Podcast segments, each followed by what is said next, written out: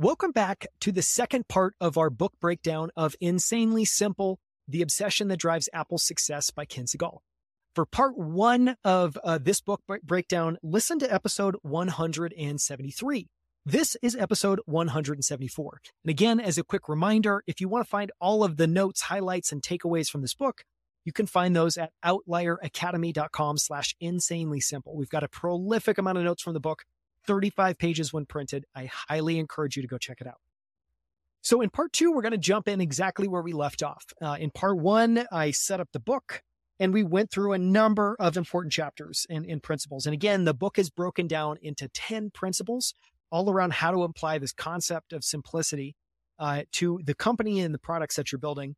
And so we covered the principles think brutal, think small, think minimal, think motion, and think iconic. In this second half of the episode, we're going to jump right back in at think phrasal, uh, which tells the story of uh, naming the original iMac, which is an incredible story, as well as coming up with the i naming framework, which again, Apple's become synonymous for. It's a little i at the beginning of iPhone, iPod, iPad. Um, and we're going to talk about the origin story of that and then I'm going to cover uh, the remaining chapters I think are really interesting. So we're going to talk about a couple of principles from Think Casual, Think Human, Think Skeptic, Think War, Think Different. And finally, we're going to sum it all up by basically reviewing the 10 concepts with a little quick synopsis of each. So let's jump in to Think Phrasal. Um, this story was incredible, and it's incredible for a number of reasons. Uh, and this is the story of naming the original iMac. Part of why it's incredible is just how terrible a name Apple started out with. Um, and the initial name for, for iMac, you know, again, I'll give the full story in a second, was MacMan. And what's really interesting here, I'll just make a quick connection. Um, you know, Steve alludes to it. This uh, Steve alludes to this in this meeting he's having with Ken Segall and the in the team at Chiat/Day. But MacMan came from Phil Schiller, and you know, a lot of I think how to understand why Steve liked this name is, you know, Steve has a couple of heroes in his life. Um, one of them was the founder of Polaroid. You know, another was Henry Ford. Um, and another was Akito Morita, who was the co-founder of Sony. And, you know, Sony came out with the Walkman, which was obviously a source of some inspiration. Steve alludes to that in a second. Um, but I think it's just interesting. It's interesting because I think a lot of you know a lot of the Steve, a lot of the ideas that Steve uh, became famous for pushing forward. One was that Apple was building at the intersection of technology and uh, and, and kind of humanity, you know, or, or technology and the arts. Um, that concept came from the founder of Polaroid, and, and Steve Jobs basically recognized it, adopted it, and pushed it forward and applied it at Apple. Um, and the reason I call that out is, you know, I think something that gets missed about Steve is uh, I think a lot of people have a view that Steve was just this amazing genius, and he was. But Steve also spent an enormous amount of time learning from the best entrepreneurs that came before him and taking on a lot of their ideas. And so I think it's, it's just interesting, interesting kind of context, interesting bit of color to come into the story with. So this is the story, the story of, of how they arrived at the name the iMac. Um, just going to jump right into the text. Incredibly enough, it all started by trying to beat the name Steve originally gave the iMac, MacMan. We already have a name we like a lot, but I wanted to see if you guys can beat it, said Steve. The name is MacMan. While that frightening name is banging around in your head, I'd like you to think for a moment about the art of product naming. Because of all of the things in this world that cry out for simplicity, product naming probably contains the most glaring examples of right and wrong. Phil Schiller, Apple's worldwide marketing manager, was in the room, and Steve revealed that MacMan was Phil's contribution. I think it's sort of reminiscent of Sony, said Steve, referring, of course, to Sony's legendary Walkman line of personal music players.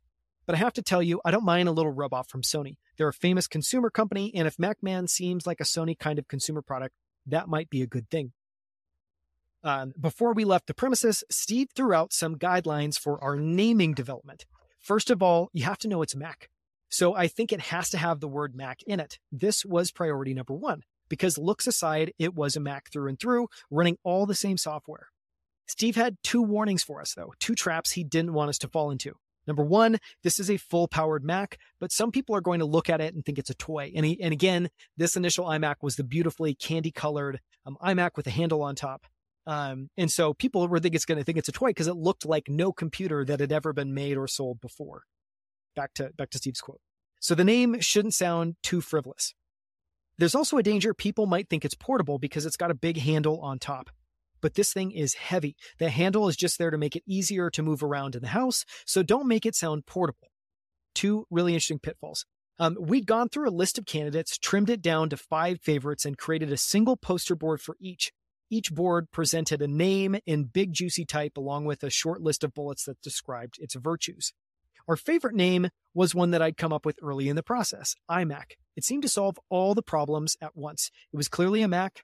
The I conveyed that this Mac was a Mac, uh, was designed to get onto the internet, which is fascinating. Just an aside for a second, I think it's incredible that uh, you know I think we give Apple a lot of credit for I, and you know I could stand for innovation and all these things, but I literally just stood for it could access the internet, which was relevant then, is no longer relevant, and yet the I naming framework still works so well.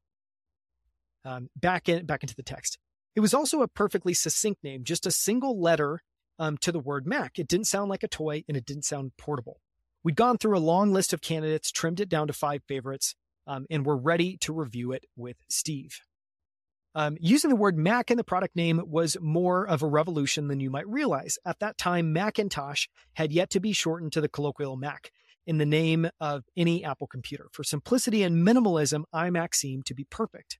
And of course, there was also one other small advantage that came with the name iMac. It created an interesting foundation upon which Apple could name future consumer products.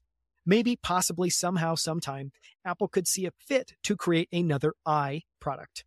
A week later, we generated another batch of names. We threw out all the previous names but left iMac in the mix, despite the fact that Steve had used the hate word. In this presentation, and I love this, I relied on a philosophy I learned a long time ago from a wise man in advertising. It was as long as you've got new ideas to share, you are free to represent the old ones. Now they're back in, in Cupertino for presentation number two. I walked Steve uh, through the new names first. After I'd gone through the new list, he still didn't like any. Then that's when I pulled out iMac again and told him we still had a uh, had a lot of heart for that one. Steve gave it the courtesy of a fresh look. Well, I don't hate it this week, he said, but I still don't love it. Now we've only got a couple of days left, and I still think MacMan is the best name we have. I'd like to say that there, and I think this is a really interesting part in the story, um, because this is not how you would expect this to end. I'd like to say that there was some big uh, turnaround after this point. One moment of glory that had us all high fiving one another, but there was not. The very next day, while talking to one of uh, one of my Apple clients, I learned that there was action on the naming front. Steve was making the rounds, asking people what they thought of iMac. He'd had the name silk screened onto a model to see how it looked. I never heard another peep about this decision. Steve basically took it and ran. Obviously, he liked what he saw when he got the model back, and he must have received positive reactions from his inner circle, and so iMac it was. This, of course, says an interesting thing about the way Steve Jobs worked. He had an opinion, a very strong opinion the kind of opinion that might knock you over and kick you a few times, but that's not to say he wasn't reasonable and wouldn't ultimately change his mind if confronted with heartfelt opinions presented with passion. This was a key moment for Apple when its love of simplicity won the day and set it on a course it follows to this very day. Steve was unrelenting in his desire to give this great product a great name. He appreciated the power of words. In this case, he appreciated the power of a single letter. And that letter I became one of the most important parts of the Apple brand.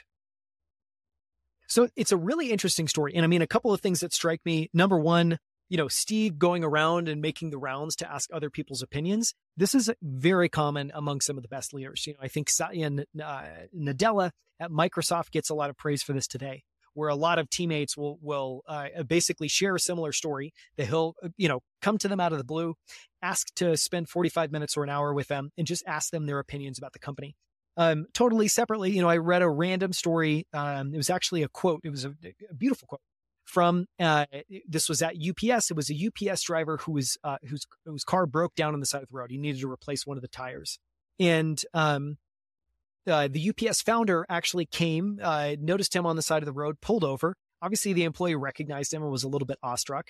And the founder helped him fix his tire and then said, Hey, do you mind if we, if I just grab 45 minutes of your time? I just want to ask you a few questions.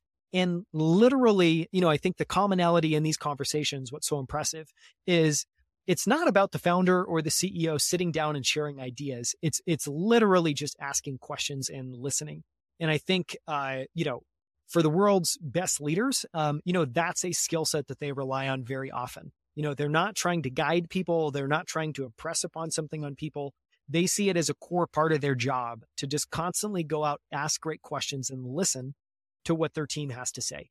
Um, and so I think it's just interesting in that Steve did that here. And, you know, like obviously there's some mystery in uh, how he ended up getting conviction. But, you know, I love the approach of like, one, let's see what it looks like on the product. And let's also go and have a bunch of, of conversations and see if other people disagree with me. And if enough do, enough that I respect, I'm willing to change my opinion. Um, so just a couple of ways that this like gets applied. I think uh, a couple of interesting naming examples from Apple in in you know in ways that I think we can all apply. Beyond common sense, Apple's approach to naming embraces the concept of consistency.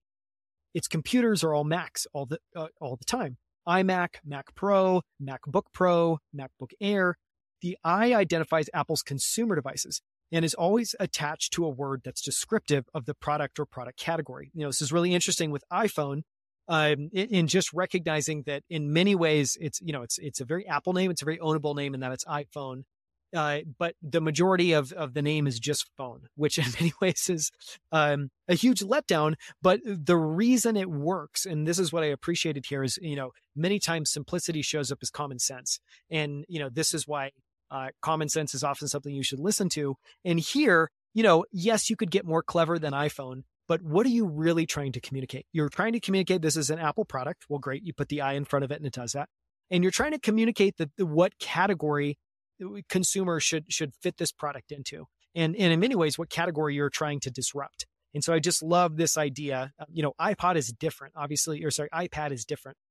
A pad is not, you know, a, a category that people are familiar with. But I think iPhone is a really interesting example. Uh, again, you know, so the idea here, the I identifies Apple consumer devices and is always attached to a word that's descriptive of the product or product category. It's an interesting observation.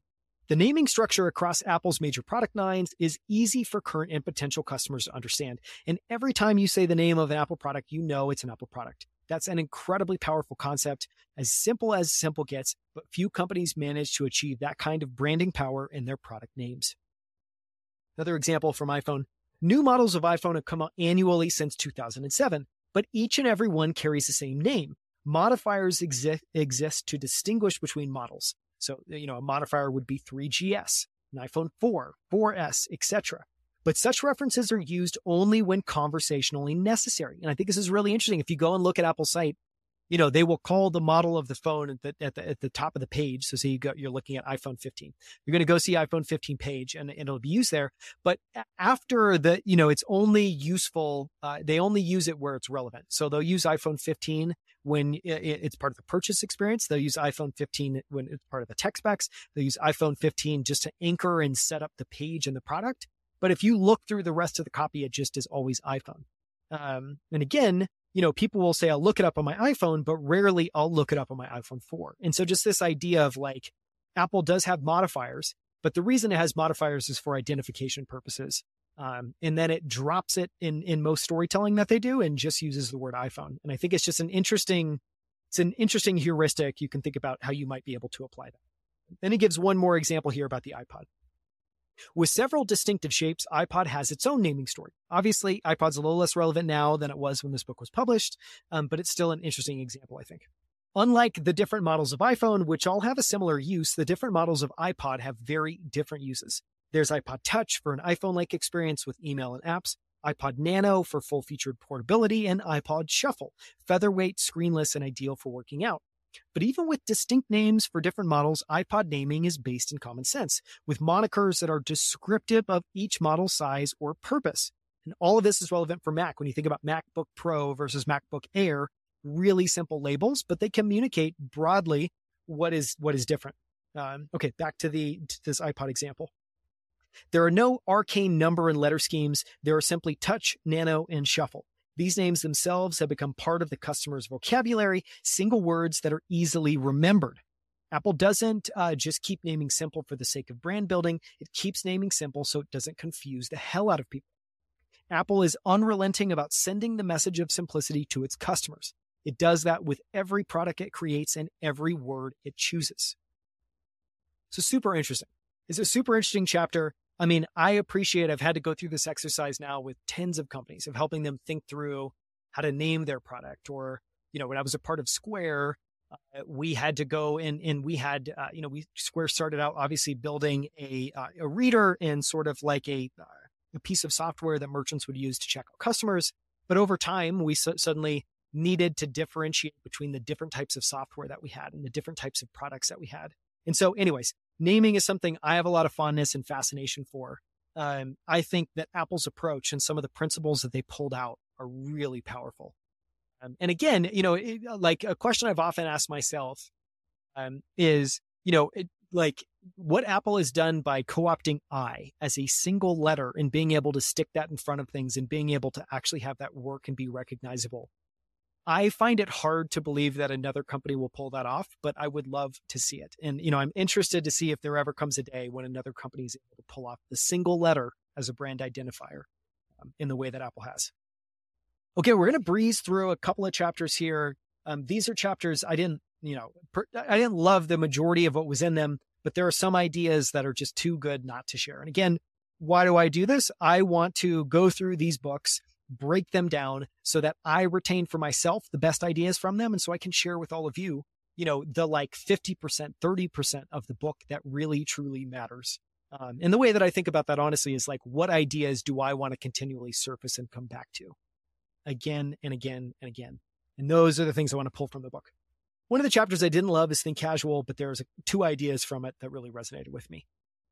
Simplicity is in a hurry. It wants to cut to the chase and concentrate on the important stuff. No insult to you and all the time you've spent preparing that convincing speech, but much of what you're about to say is likely superfluous. And many people incorrectly assume that by increasing the word count, they will demonstrate their smarts, when the opposite is almost always closer to reality. Those who know how to communicate with brevity are the ones who come across as smarter and are more appreciated by executives who value their time. I would also say, you know, if you go and look at Apple's communication style, simplicity is definitely a hallmark. Um, and what I mean by that is, um,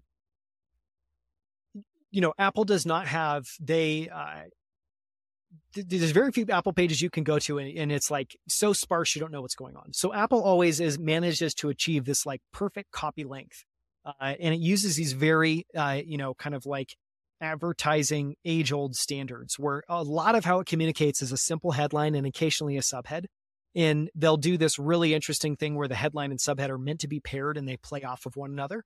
Um, and occasionally an expansive, you know, paragraph might go underneath it. And by paragraph, I mean probably two or three sentences. And, you know, what's interesting about brevity, just really quickly, is um, brevity is another example of it being harder. You know, being able to take a paragraph and pare it down to a single sentence actually requires a lot of time, energy, and effort if you're trying to keep the essence of what's there. And I would say what's fascinating to me, having worked on Apple's team, having worked with Apple's copywriters, is uh, it is an extreme challenge to try to be brief, clear, and compelling. Meaning, like you know, I what Apple tries to achieve, and actually there was you know a period in time where I think Apple leaned into this much more and they've they've uh, moved away from this. But there was a period in time where like all of Apple's headlines were biting and witty and funny and uh, you know just striking. And so to be able to have short copy that's striking is very very very hard.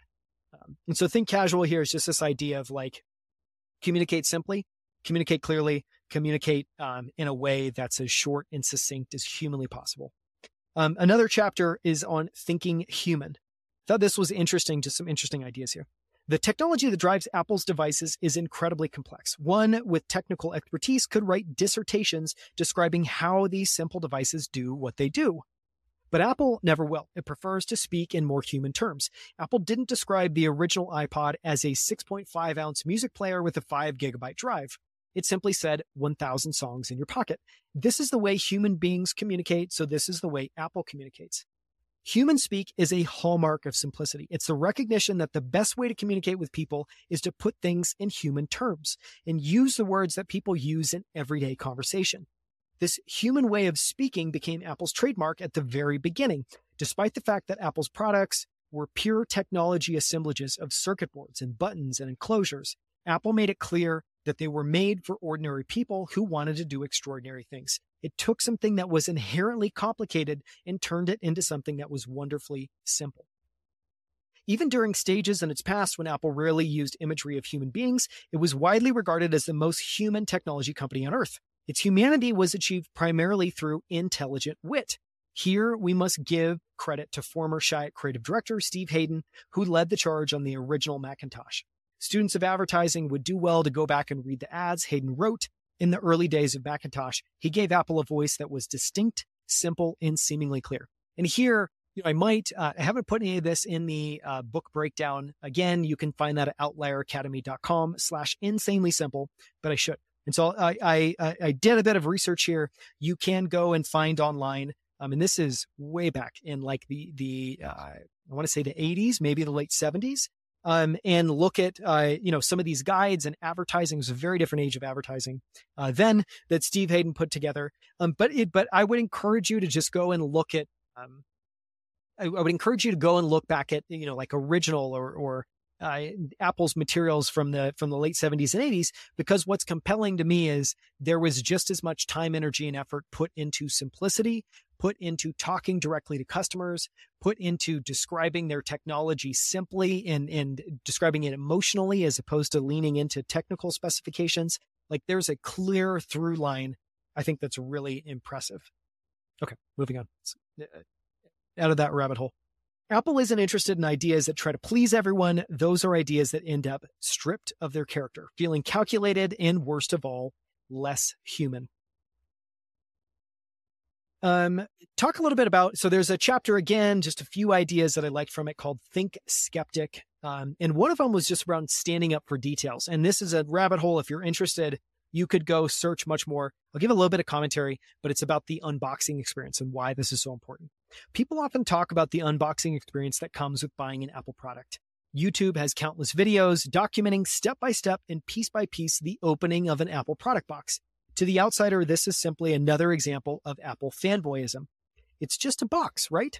To Apple, a box is hardly a box. The company takes incredible care to ensure that the entire customer experience is consistently first quality. And that first moment when the customer is going through the packaging is a significant part of the experience. I'm going to pause here for a second and, and share a little bit of commentary. Um, you know, when I was on Apple's uh, creative team, there was literally an entire team dedicated to packaging. It was a packaging team. Um, and, you know, there are a couple things that are really interesting. One, culturally, you know, some of you may appreciate this, some of you might not. Apple derives a lot of inspiration for packaging from from uh, Japanese culture. Um, I, you know, have been lucky enough. I spent um, a handful of weeks in Japan. It's a place that I deeply love. One of the weird random books that I got there is an entire book on traditional Japanese packaging. And so this is things like going to a farmer's market and say buying five onions and the elaborate way that they would wrap these five onions uh, beautifully, simply, uh, you know, functionally. It's like it strikes everything but a large part of Japanese culture is this like appreciation and craftsmanship in the tiniest of details. And that's something that Apple very clearly drew an enormous amount of inspiration from.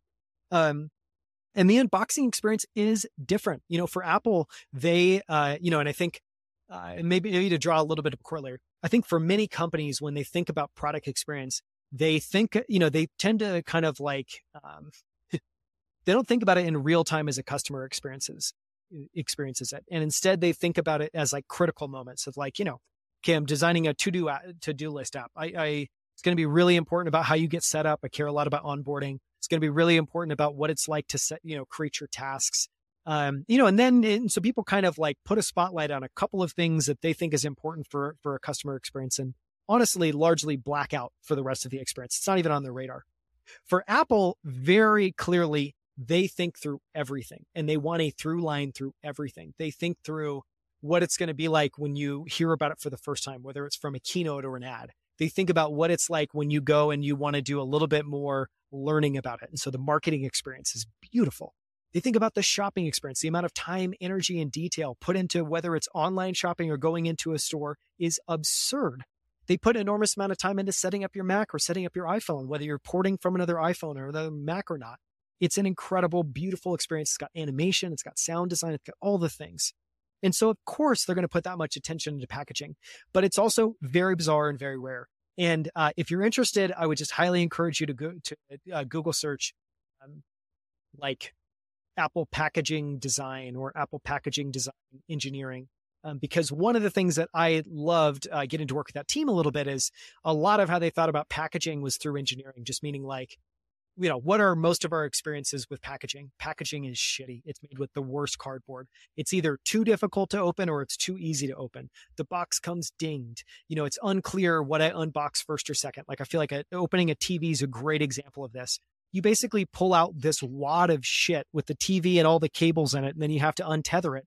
And so, you know, Apple's products are uh, meticulously built. They're engineered to be sturdy and rigid and feel valuable. You know, they they even uh, I remember reading an article a, a, while ago about how Apple obsesses over. You know, if you've ever, um, and I don't know if the the latest iPhone boxes have these, but for a number of years, like a decade plus, you know, the iPhone packaging if you unboxed it, you could set the other half on top of the other half, and it was perfectly engineered. And then, you know, it, it had such great quality control that uh, you would be able to see the box slowly decompress as air slowly moved out of it and it would settle and basically collapse on its own.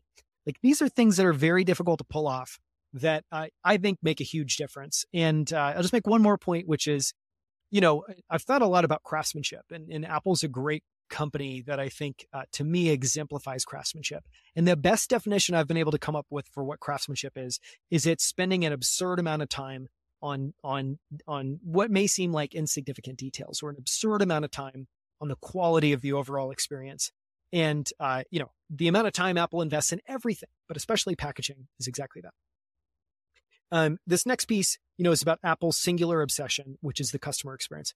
If there's one focus at Apple that transcends all others, it's the customer experience. The goal is to give the customer a consistently great experience throughout their entire relationship with Apple. From TV ad and website to shopping to unboxing to everyday use and repair and support, Apple aims to consistently deliver the same values and speak in the same tone. These were more just little ideas. There's a chapter called Think War that I didn't love, but there's a couple, two ideas, really just two sentences that I thought stood out. It must become your nature to never relent. It must become your nature to never relent. And every plan and every new idea needs to break through a layer of resistance. And, you know, the second one is important in the context of, again, we've said that simplicity is hard to achieve. It's not easy to achieve. It requires more work to get to something that's simple. And, you know, I think this quote, every new plan or every new idea needs to break through a layer of resistance. That's true, but it's also true that it needs to break through a layer of resistance to get to a simple outcome. Uh, it's, I think it's just important to keep in mind. Again, simple is not easy. Simple is incredibly difficult, but simple is important because it's universally appealing. And I think, you know, my thought on simplicity directionally speaking, is that it's only becoming more and more and more valuable as we live in a world that generally speaking is filled with chaos and complexity. Okay. Uh, we're coming up on the last two chapters. One of them is about thinking different. Um, and there's a couple of things I thought were really interesting. In an interview, Steve Jobs once said, Sometimes when you innovate, you make mistakes. It's best to admit them quickly and get on with improving your other innovations. Steve Jobs was a firm believer in the concept of the brand bank. He believed that a company's brand works like a bank account.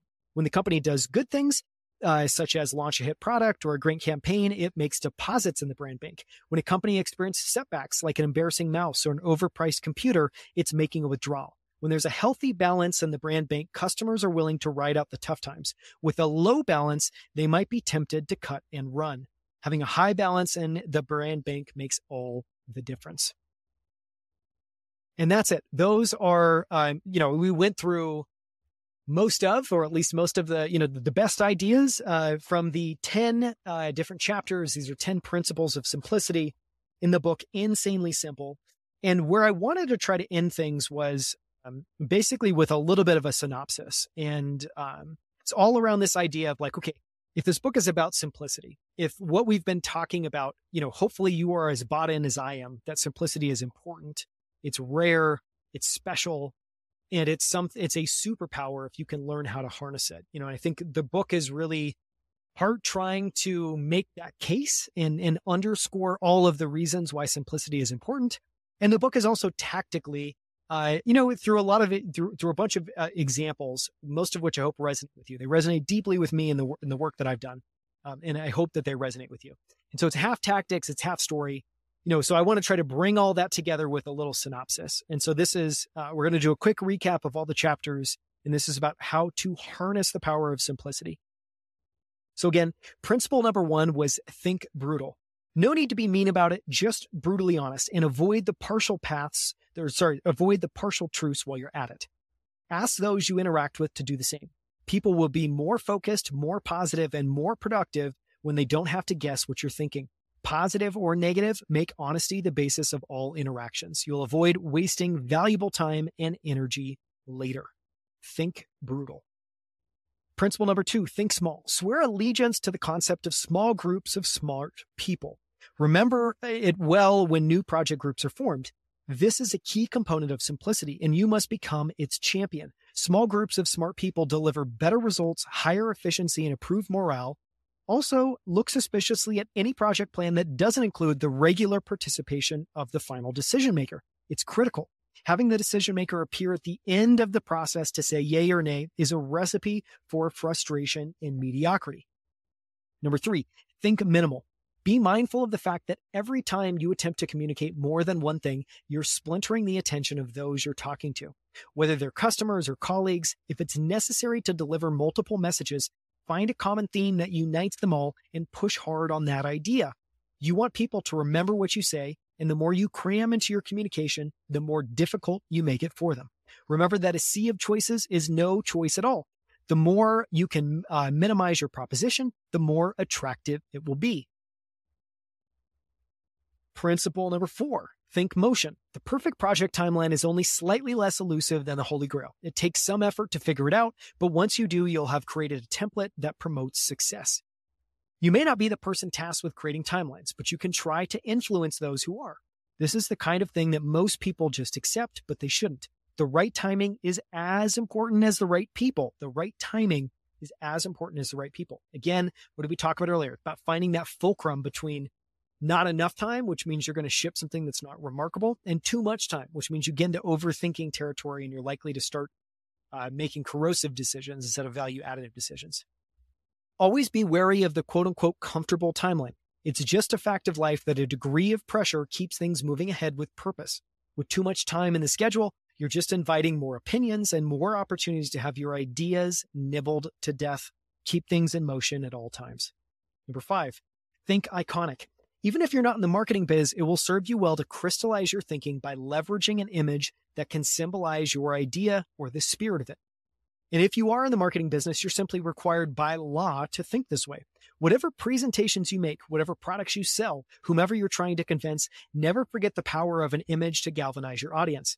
Note that there's a big difference between finding a great image and decorating a PowerPoint presentation. There's too much decorating in the world already, and for the most part, it's meaningless. Find a conceptual image that actually captures the essence of your idea. Be simple and be strong. The same principle applies whether you're talking to colleagues or the public. Over time, a conceptual image um, gives people an easy way to identify your company, your idea, or your product. Memorable images often communicate more effectively than words, which is why those who value simplicity tend to rely on them. Think phrasal. This is an area where just about every business needs more work. Words are powerful, but words are uh, sorry, but words are powerful, but more words are not more powerful. They're often just confusing. Understand that in your company's internal business and in communications with your customers, dissertations don't necessarily prove smarts. In fact, they tend to drive people away. Though many writers never seem to grasp the point, using intelligent words does not necessarily make you appear smarter. The best way to make yourself or your company look smart is to express an idea simply and with perfect clarity. No matter who your audience is, it's more effective to communicate as people do naturally, in simple sentences, using simple words. Simplicity is its own form of cleverness, saying a great deal by saying little. Apple's website is a primer for intelligence and communications. There's a cleverness in writing that runs throughout, but much of the feeling of Apple's quote unquote smarts comes from its brevity and its straightforwardness. In a world where too many people are trying too hard, simplicity can be extremely refreshing. The same can be said for product naming. Simple and natural names stick with people while jargon and model numbers do not. If you wish people to form a relationship with your product, it needs a name people can naturally associate with. Product naming in, is one area in which simplicity pays immediate returns. Think casual. Do what Steve Jobs did. Shun the trappings of big business. Operating like a smaller, less hierarchical company makes everyone more productive. and makes it more likely that you'll become a bigger business. Choreographed meetings and formalized presentations may transfer information of person to person, but they neither inspire nor bring cl- nor bring a team closer together. Embrace the fact that you'll get more accomplished when you converse with people rather than present to them. You'll still have plenty of opportunities to dress up and do things the old fashioned way, but internally and on a day to day basis with your clients, deformalize. Many great creative ideas are actually born in these types of briefings when keywords or phrases emerge in conversation. Some of the agency's most compelling words for Apple were generated this way. If you want to reap the benefits of simplicity, think big, but don't act that way. As Steve Jobs proves, uh, proved one of the most effective ways to become a big business is to maintain the culture of a small business. It's so well said. And again, Steve Jobs is not the only uh, person to advocate for this. Jeff Bezos. Uh, there's a very long line of entrepreneurs, all of which have been enormously successful, which I think have this same idea. One of the most effective ways to become a big business is to maintain the culture of a small business. Think human. Unless you're in the business of sterilizing things, business is not a place to be sterile. Have the boldness to look beyond numbers and spreadsheets and allow your heart to have a say in the matter. Bear in mind that the intangibles are every bit as real as the metrics, oftentimes even more important. The simplest way and most effective way to communicate with human beings is to speak with a human voice. It may not necessarily, uh, it, may, it may be necessary in your business to market to specific target groups, but bear in mind that every target is a human being and human beings respond to simplicity. Think skeptic. Expect the first reaction of others to be negative. The forces of complexity will inevitably tell you that something can't be done, even if the truth is that your request simply requires extra effort. Okay, give me one second. I'm going to try to find, um, missing one sheet here.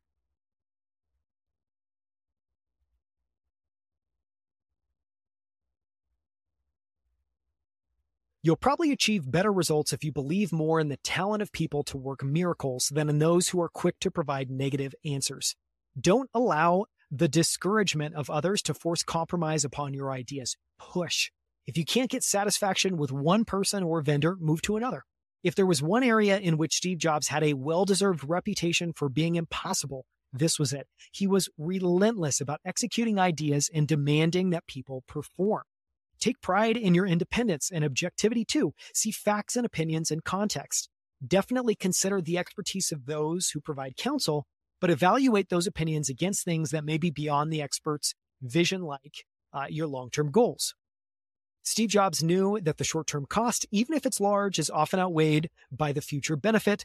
Real leaders have the ability to grasp the context and decide accordingly. Simplicity isn't afraid to act on common sense, even if it runs counter to an expert's opinion. And last is principle number 10 think war. Extreme times call for extreme measures. When your ideas are facing life or death, that's an extreme time. Like a soldier in battle, you can't afford to suffer even a single hit, so make sure you hit first. Pull out all the stops. Remember, when your idea's life is on the line, the last thing you want is a fair fight. Use every weapon available. If possible, grab the unfair advantage. And never forget what might well be your single most effective weapon the passion you feel for your idea. Okay, that's a quick synopsis and recap of the 10 principles. Again, this has been an epic two part, much longer than I thought it would, breakdown of Insanely Simple The Obsession That Drives Apple's Success by Ken Segall. I highly encourage you to read the book you know, my uh, book uh, obviously is uh, dog eared. I've got a bunch of uh, stickies on different pages. It's also just prolifically marked up, like all of my books are. Um, this is a great one. It's a keeper. And again, this is part of a series of breakdowns we're doing on Steve Jobs. Um, we've got iSteve, we have Make Something Wonderful, we have Becoming Steve Jobs, we have Insanely Simple. I'm also going to do a handful of uh, interviews, including a breakdown of the lost interview from 1995 with Steve Jobs which is a remarkable interview that he did that actually was lost for a period of time. They they couldn't figure out where the footage was, and it was rediscovered. You can now find it online. If you're interested, Google the lost interview. Um, I will be doing a breakdown of that soon as a short form episode. Thank you so much for listening. Again, this was episode 174. I highly encourage you to go browse through all of our notes, highlights, and more at outlieracademy.com slash insanely simple. Thank you so much for listening.